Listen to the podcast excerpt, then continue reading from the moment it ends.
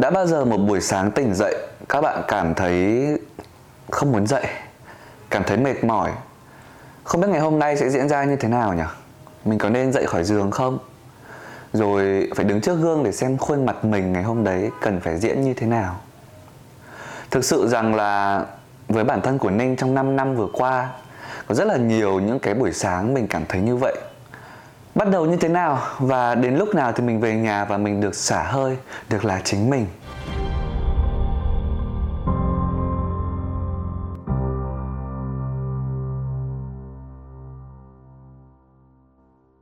Ninh Tito của bây giờ so với cái thời điểm 2 năm về trước thì nó khác nhau như thế nào? Đã có những khoảng thời gian em muốn trở lại làm với một công việc ổn định, gọi là ổn định hơn, bởi vì là công việc này áp lực quá. Áp lực, một cái cụm từ khi mà mình nói ra đã cảm thấy tự dưng có một cái gì đấy đè nặng lên người của mình rồi. Có lẽ với mỗi người thì sẽ có những cái áp lực khác nhau, nhưng mà đôi khi các bạn đâu có biết áp lực của Ninh như thế nào, đúng không? Các bạn đã quá quen thuộc với hình ảnh một chàng trai lúc nào cũng cười thật tươi, rồi tỏa ra năng lượng tích cực từ những ngày đầu tiên. Nên là thực sự đến thời điểm hiện tại, Ninh không dám bộc lộ cái con người thật của mình ra, một chàng trai đa sầu đa cạc như thế nào. Đã có lúc mình bộc lộ đấy, nhưng mà ở cái giai đoạn đầu đấy, mình cảm thấy rằng là đấy là cái năng lượng xấu của mình. Tại sao các bạn lại phải chịu cái năng lượng xấu của mình? Nên rồi Ninh không đăng story buồn bã buổi đêm nữa, Ninh cũng không thể hiện nó ra bằng những clip nữa, mà các bạn sẽ chỉ thấy những điều vui thôi. Ngày hôm nay sẽ là một ngày có lẽ hơi khác vì con người thật của Ninh được bộc lộ ra. Một chàng trai suy nghĩ rất nhiều và rất khó để có thể diễn tả được. Mình đã quên mất cái cách để mình có thể nói ra được cảm xúc của mình thật rồi.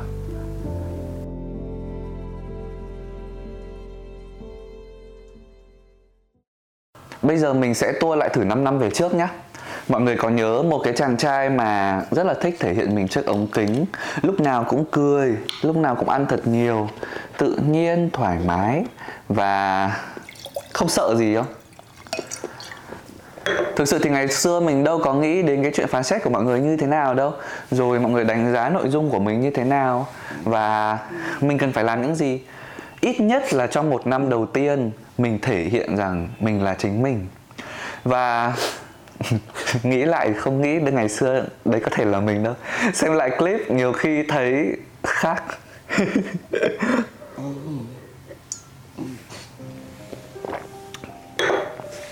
Trước khi mà mình có một cái nụ cười tươi và một cái miệng duyên như vậy, duyên theo cách mọi người nói, thì thực sự phải chia sẻ rằng mình đã có một cái thời gian rất tồi tệ.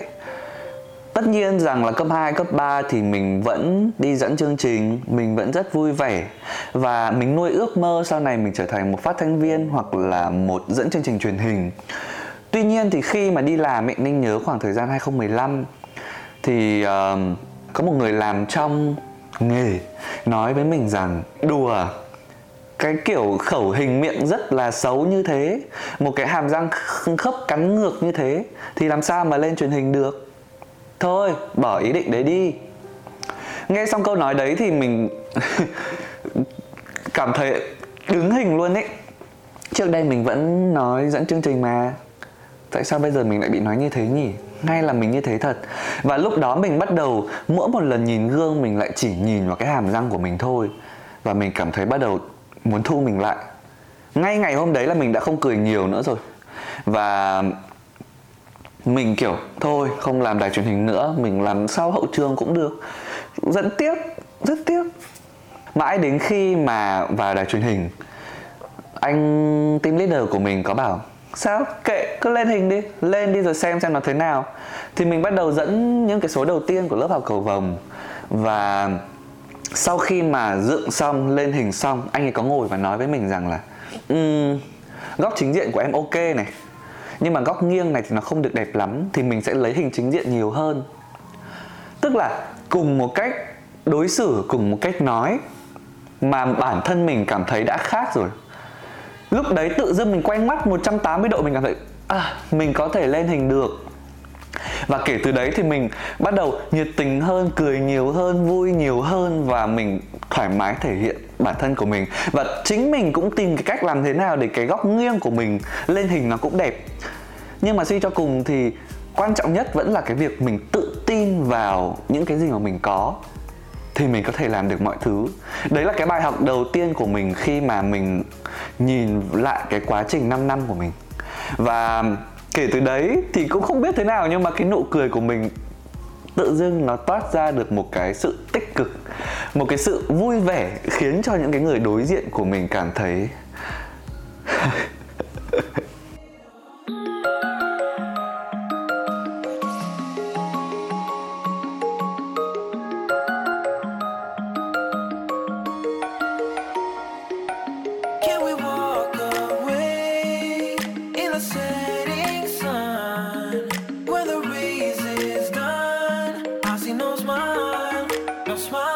đang vui là thế, đang nhiều năng lượng là thế, tự dưng ông Ninh làm YouTube.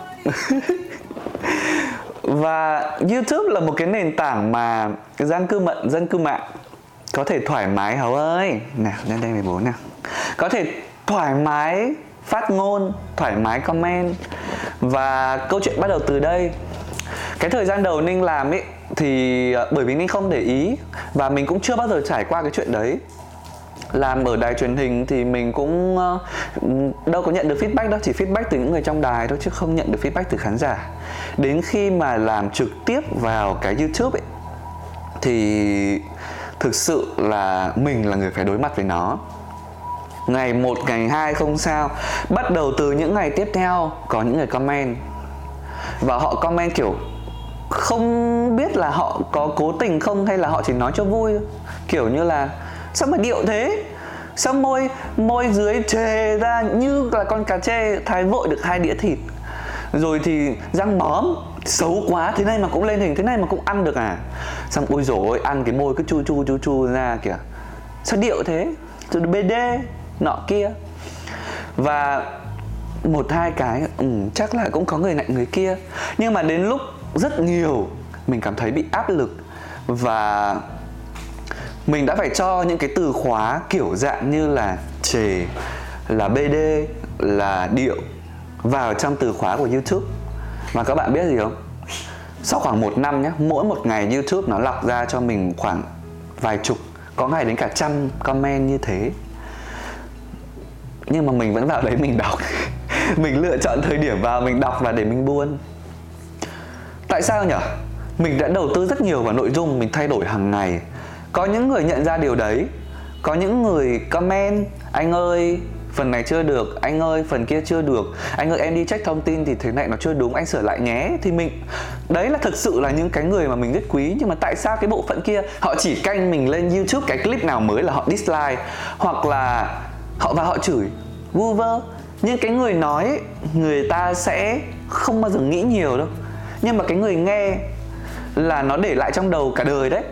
Có những người mà kiểu tâm lý không ổn ấy là họ có bị trầm cảm.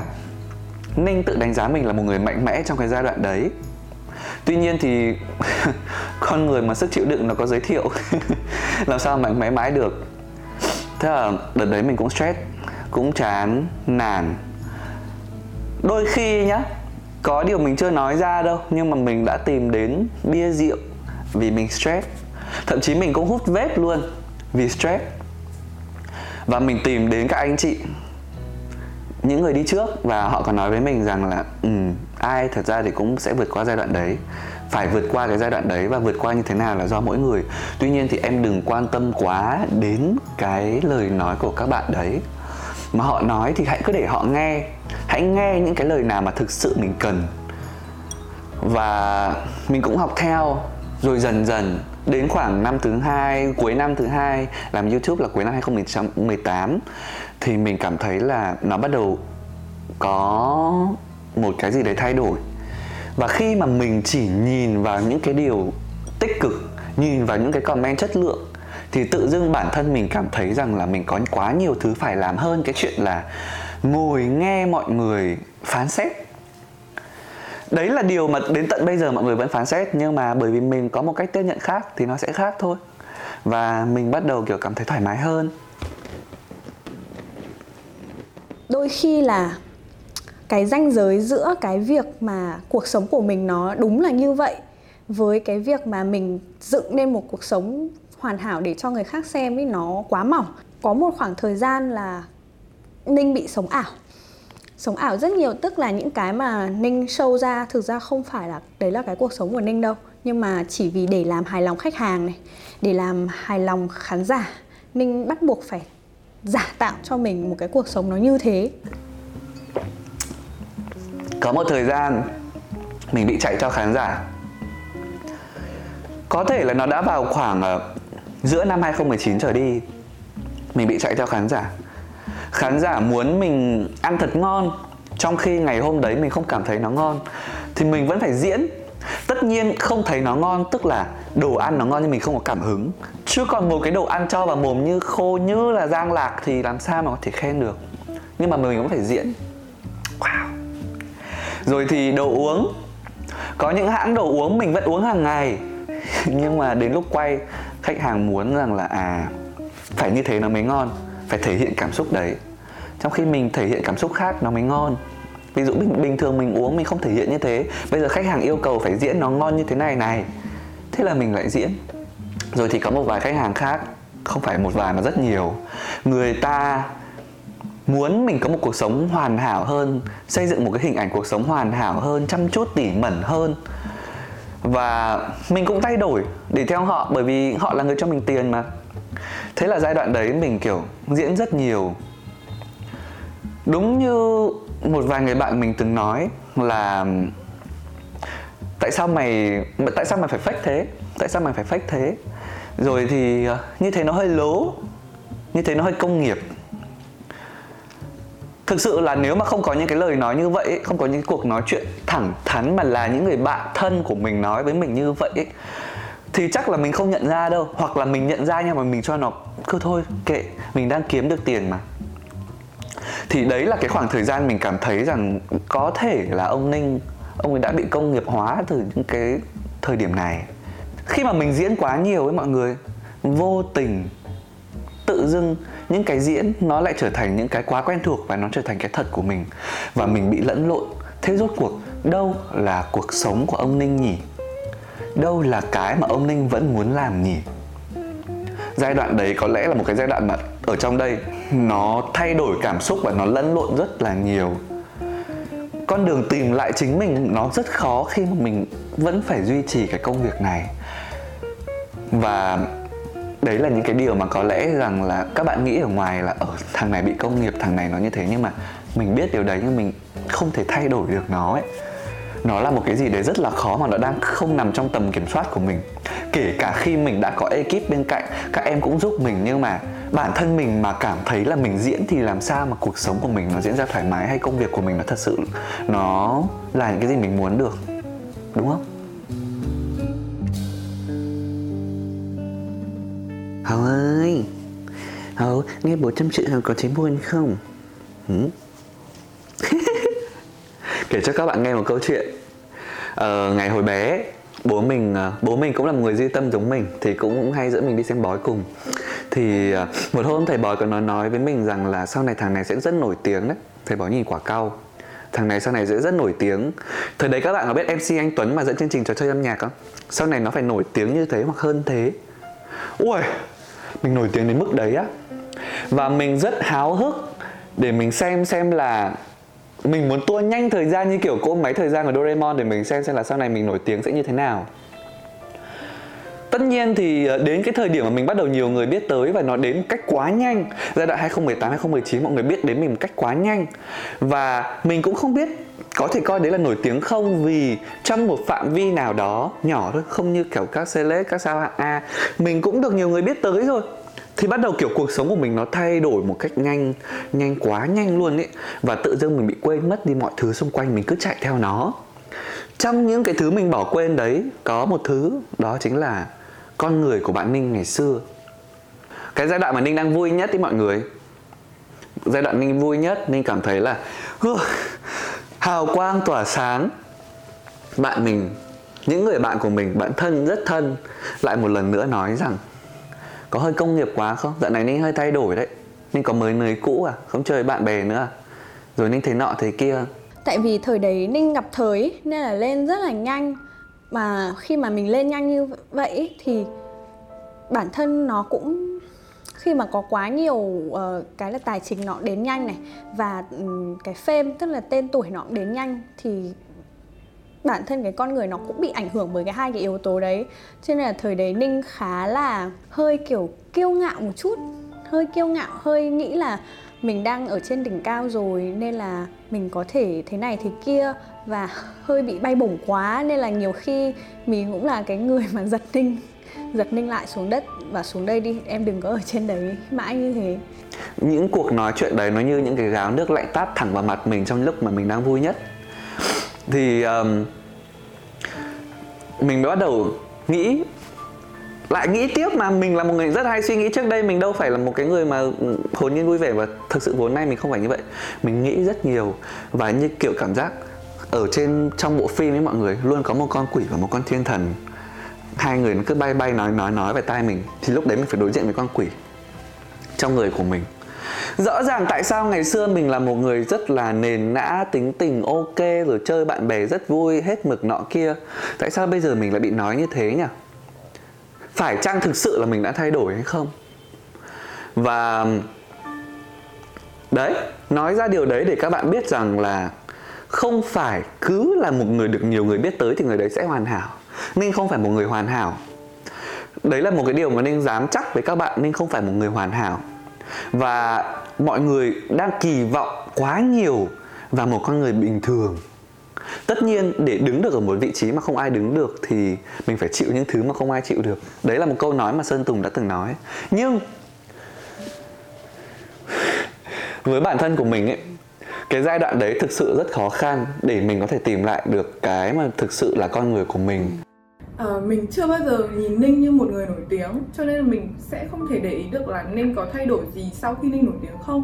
Mình chỉ thấy là mình chỉ để ý Ninh như một người bạn của mình, và càng ngày Ninh càng bận và Ninh càng rời xa mình nhiều hơn. Kiểu cái sự update với bọn mình nó không còn gần gũi như ngày trước nữa.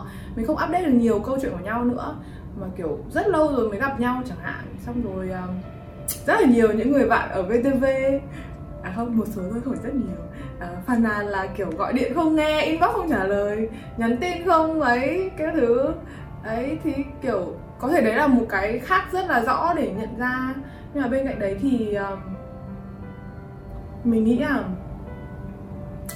kiểu nói chung là sao nhỉ, mình chẳng biết phải nói nào nữa. Thay đổi thực ra mình nghĩ không phải là Ninh thay đổi, mà Ninh chỉ thích nghi với cả cái thời cuộc thôi ấy.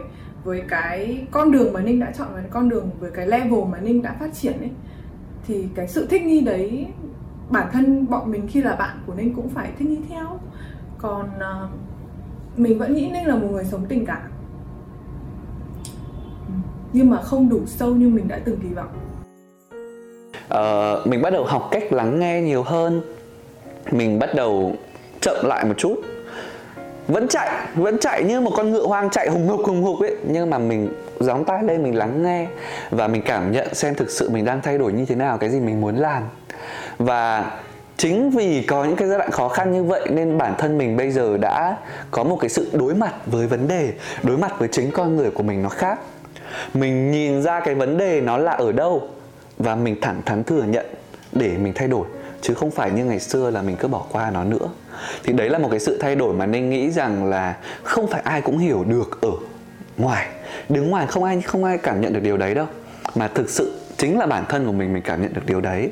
Và đấy là cái điều mà ngày hôm nay thực sự mình muốn nói với mọi người, rằng là mình đang cố gắng để khắc phục và thay đổi bản thân của mình theo một hướng tốt, chứ mình không phải một con người hoàn hảo.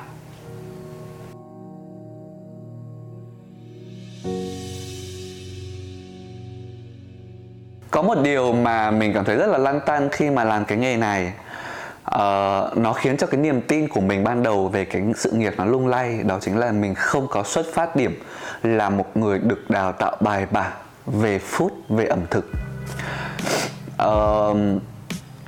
Cái thời điểm ban đầu ấy, Ninh không giấu giếm cái chuyện đấy, rằng là Ninh là một người tay ngang.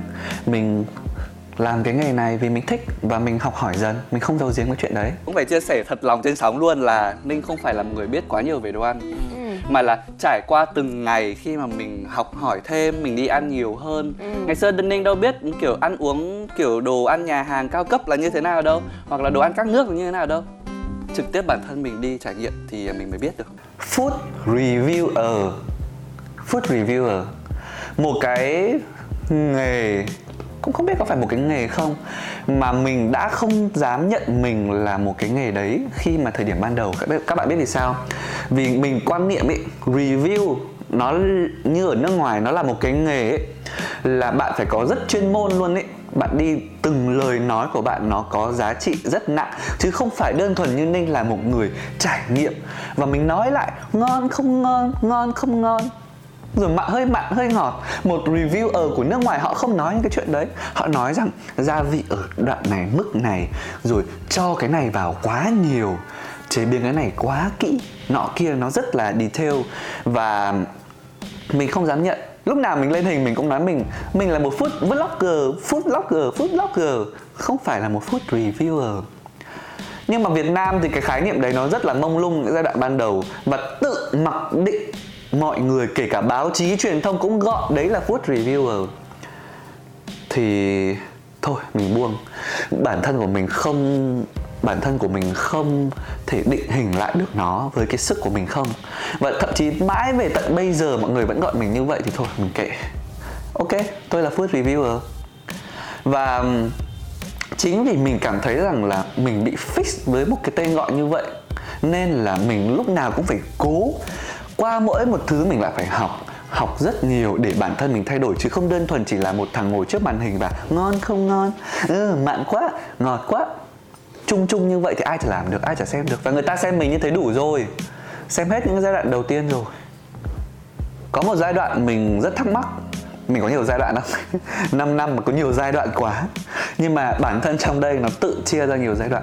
Có một giai đoạn mình rất thắc mắc. Rõ ràng khẩu vị của mọi người rất khác nhau. Ông A khác ông B, ông C khác ông D, ông A khác ông D. Mình chia sẻ lại cái trải nghiệm của mình vào chính cái thời điểm mà mình đi ăn và vào cái ngày hôm đấy. Nhưng đến khi mọi người đi ăn nó khác. Đấy là một cái điều dễ hiểu thôi mà. Bởi vì Ninh vẫn luôn nói rồi, là đồ ăn ngon tùy thuộc vào đầu bếp, vào tâm trạng của đầu bếp, và tùy thuộc vào cả nguyên liệu nữa, rất nhiều yếu tố để cấu thành đến một đồ ăn ngon.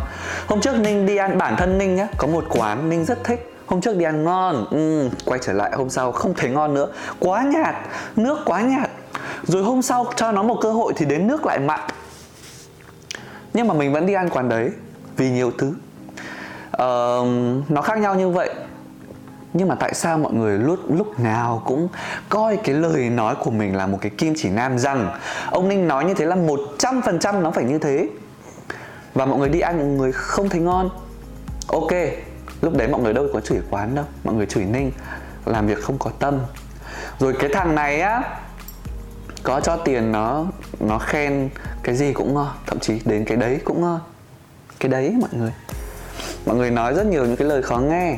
Mặc dù mình biết các bạn bỏ tiền ra nó phải xứng đáng với những cái gì mà các bạn đã bỏ, cái trải nghiệm nó phải xứng đáng, nhưng mà mình không thể đảm bảo với các bạn rằng 100% những cái gì mà mình chia sẻ nó sẽ trở thành sự thật với các bạn được. Lúc đấy thì nó diễn ra trong đầu của mình thôi, và mình tự nhủ rằng là ok, thôi, 5 người 10 ý, 10 người 100 ý, rồi cả cái nước Việt Nam, cả cái thế giới này, mỗi người một ý. Mình không thể hài lòng tất cả được. Và mình tự nhủ một điều để tự động viên bản thân rằng là thôi thì có nhiều người ghét, nhưng mà cũng có nhiều người thích mình mà. Thực sự là cái số lượng những cái người thích mình nó tốt hơn, nó nhiều hơn. Thì thôi, mình làm top 1 phép review cũng được, vì nó tỷ lệ thuận với những cái người mà mình biết, những cái người biết mình thì đúng hơn. Đó, mình làm top 1 phép review cũng được. Thật ra thì cái này cũng rất là khó nói, tại vì là không hiểu là tiêu chí của mọi người đánh giá là như thế nào. Vì cái việc mà review, food review của Ninh ấy, nó cũng rất là vô cùng. Tại vì là mỗi người một khẩu vị, mỗi người một sở thích, tùy vào cái việc là bạn có ăn được cái này, cái kia, các thứ, rồi mùi này, mùi kia, các thứ hay không ấy. Cho nên thực tế là nếu mà để nói là ngon với người này và không ngon với người kia thì nó cũng rất là khó. Đó, với những ai mà ví dụ như là mình quen Ninh chẳng hạn, và mình đi những cái quán mà Ninh cũng đã quay, Ninh cũng đã giới thiệu rồi, thì mình thấy ngon thì mình thấy rằng là phép review, thực ra thì cái này nó sẽ hơi hơi khó nói và hơi khổ thân cho Ninh ấy. Nhưng mà để mà nói rằng là với trong lòng mình nhá, Ninh có phải là top 1 food review tại Việt Nam không thì chắc chắn là Ninh đứng ở vị trí đầu tiên luôn. Nghĩ lại thì cái thời điểm mà mình được bình chọn làm top 1 food review ấy, thì lúc đấy bản thân mình cũng hơi hoang mang đấy. Vì trong một đêm thôi nó diễn ra như vậy và các em trợ lý của mình có bảo là anh ơi, anh cứ im lặng đi, để xem nó như thế nào. Ngay trong cái đêm đấy thôi, báo chí, truyền thông, bạn bè các thứ share rồi tìm đến mình. Ninh ơi, alo, phỏng vấn. Ninh ơi, bây giờ Ninh được bình chọn làm top 1 food review rồi, Ninh nghĩ cái gì? Nghĩ cái gì? Ninh không trả lời bất cứ một cái gì cả. Bởi vì có giải thích như thế nào vào thời điểm đấy thì nó cũng là vô nghĩa. Ninh thường hay im lặng khi mà mình dính một cái phốt gì đấy trong một hội nhóm nào đấy. Vì Ninh biết rằng là mọi người đang không hiểu nhiều vấn đề. Bản thân mình khi mà đọc comment ấy, mình thấy rằng là có rất nhiều người bảo à, hôm trước tôi xem ông này mãi, tự dưng đi ăn một quán thấy chán, thế là ui giời, ông này review vớ vẩn. Kiểu như là mọi người thường hay nhớ đến những cái gì xấu xa hơn là những cái thành quả mà họ làm được. Và nhiều chị em trong nghề, anh chị em trong nghề cũng chia sẻ với Ninh rằng là cả một cuộc đời cố gắng tự dưng đùng cái dính một cái phốt, đi tong cả sự nghiệp. Tiếng lành đồn xa, tiếng dữ đồn xa hơn. Mình chỉ mong rằng là ấy, mọi người hãy nhìn vào cả một quá trình người ta đi, để xem người ta đã đi như thế nào. Ai trong đời chả vấp phải một cái lỗi lầm gì đấy, một cái vấn đề gì đấy, đúng không? Với bản thân Ninh thú nhận luôn rằng Ninh nhận quảng cáo khá nhiều. Nhưng nếu mà các bạn đã từng xem những cái gì Ninh chia sẻ thì mỗi một lần Ninh nhận quảng cáo ấy, Ninh phải thử cái đồ ăn đấy xem nó có ngon không. Với những cái bên nào mình chưa từng ăn, chưa biết, mình phải ăn thử, sau đó mình mới nhận. Mình đã từ chối rất nhiều và trong giới nhà hàng mình cũng bị mang một cái tiếng là thằng này chảnh chọe vì nó không nhận quảng cáo. Chứ không phải là vì mình nhận quảng cáo nhiều đâu. Mình không nhận quảng cáo. Và khi mà mình ăn ấy, có những cái nó thực sự không ngon thì mình không thể tăng bốc nó lên mây được. Không thể. Các bạn biết tại sao Ninh lại có một cái uy tín nhất định không? Bởi vì là không thể nào mà mình nói có thành không mà người ta tin trong suốt 5 năm như thế được. Đấy là cái điều đầu tiên mình muốn nói sau cái sự việc mình được làm phép review. Cái thứ hai đó chính là đừng tin lời những người làm reviewer quá nhiều, là những người chia sẻ đấy. Tại vì bản thân họ khi mà đưa ra một lời nói nó đã có quá nhiều thứ tác động. Nếu đó không phải là tiền từ nhãn hàng thì nó sẽ là cái trải nghiệm của người đó theo sở thích của họ. Nên rằng hãy chỉ tin họ 50-60% thôi. Hãy trở thành một người tiêu dùng thông thái đi. Tin họ 50-60% và coi đấy là những cái gợi ý. Khi mà các bạn đặt cái kỳ vọng vào sản phẩm nó ít hơn thì cái việc trải nghiệm của các bạn sẽ thoải mái hơn. Chứ không phải ông Ninh nói quán đấy ngon, tức là các bạn đi ăn nó phải wow, xuất sắc. Ông Ninh thấy ngon vì đấy là khẩu vị, vì ngày hôm đấy nó ngon.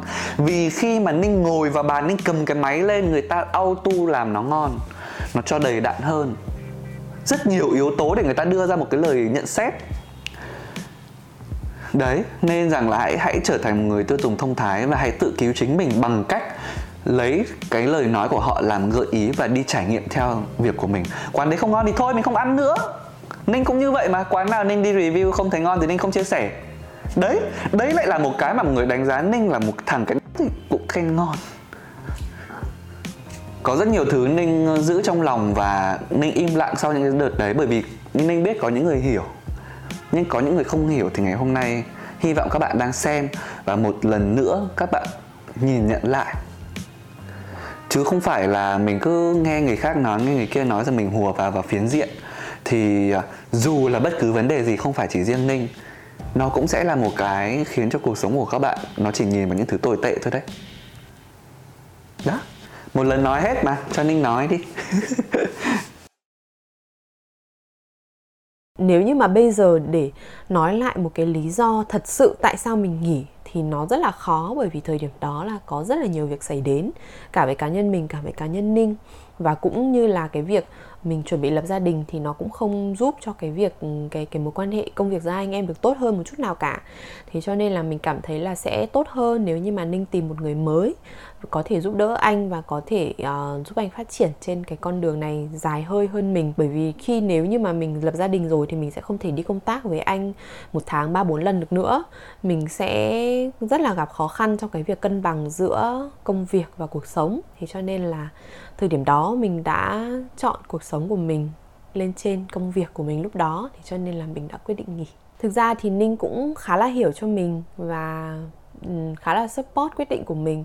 Mình cố gắng tìm, lúc đó là mình còn đề đạt là tìm thêm một bạn trợ lý giúp mình để cái giãn cái công việc của mình ra. Nhưng mà Ninh bảo là thôi anh hiểu cái quyết định của em, cũng rất là tiếc, nhưng mà anh tin là em sẽ có quyết định đúng và sẽ có những cái sự phát triển riêng của bản thân trong thời gian tới, và anh tôn trọng cái quyết định đó của em. Thì ôi, cái đợt đó là mình khóc kiểu khóc sướt mướt, khóc ngày khóc đêm. Xong rồi chồng mình còn phải bảo là kiểu mày chỉ nên khóc vì chồng mày thôi, người yêu mày thôi, sao mà mày khóc quá trời quá đất vì người đàn ông khác vậy, kiểu thế. Cái giai đoạn đầu tiên khi mà Thảo vào làm, hay kể cả sau này những lứa các bạn nhân viên khác và làm cho ekip của Ninh, thì Ninh đều gặp một vấn đề với chính bản thân của mình. Và hàng đêm Ninh đều rất là vật lộn về cái vấn đề đấy mà không phải ai cũng hiểu được. Đó chính là cái việc quản lý con người. Mình ấy thì luôn là một người sống và nghĩ vì người khác nhiều, nên là bản thân khi mà cái thời Thảo làm ban đầu hay là về sau này thì có thêm nhiều em nữa, Nhi, Trung Anh, Sơn, Thục Anh, rồi Hiếu, rồi rất nhiều người nữa, thì mình luôn coi họ là những người em chứ không phải những người đồng nghiệp. Ngay từ ban đầu mình đã vẽ ra một cái ranh giới nó không rõ ràng như vậy, nên là khi mà làm việc nó rất là khó. Mình làm việc mà mình lại cứ nghĩ rằng ôi, mình mà như thế thì bạn ấy sẽ buồn, mình mà phạt tiền bạn ấy thì bạn ấy sẽ tháng này sẽ không chi tiêu được các thứ. Nhưng đấy không phải tư duy của một người làm sếp. Thực sự với các bạn, đấy không phải tư duy của một người làm sếp. Nếu mình cứ nghĩ cho người khác như vậy và mình cứ không có cái ranh giới rõ ràng như vậy, nên rằng là cái hiệu quả công việc nhiều khi nó gặp vấn đề. Và khi gặp vấn đề về công việc ấy, lại không có một cái ranh giới nào để mình có một cái vị trí để nói chuyện với các em, hay để các em thẳng thắn nhìn nhận.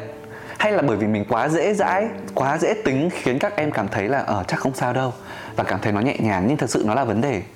Thì đấy là vấn đề của mình trong việc quản lý con người. Đôi khi chính vì như vậy, mình luôn nghĩ rằng là tại các em, nhưng mà không, vấn đề nó nằm ở mình. Luôn luôn mọi vấn đề nó đều xuất phát từ mình mọi người ạ. Thì nó lại khó cho các em ấy, vì các em ấy tự dưng bị hoang mang, rồi tự dưng mình thay đổi cách đối xử, rồi tự dưng nó một giai đoạn nó khác.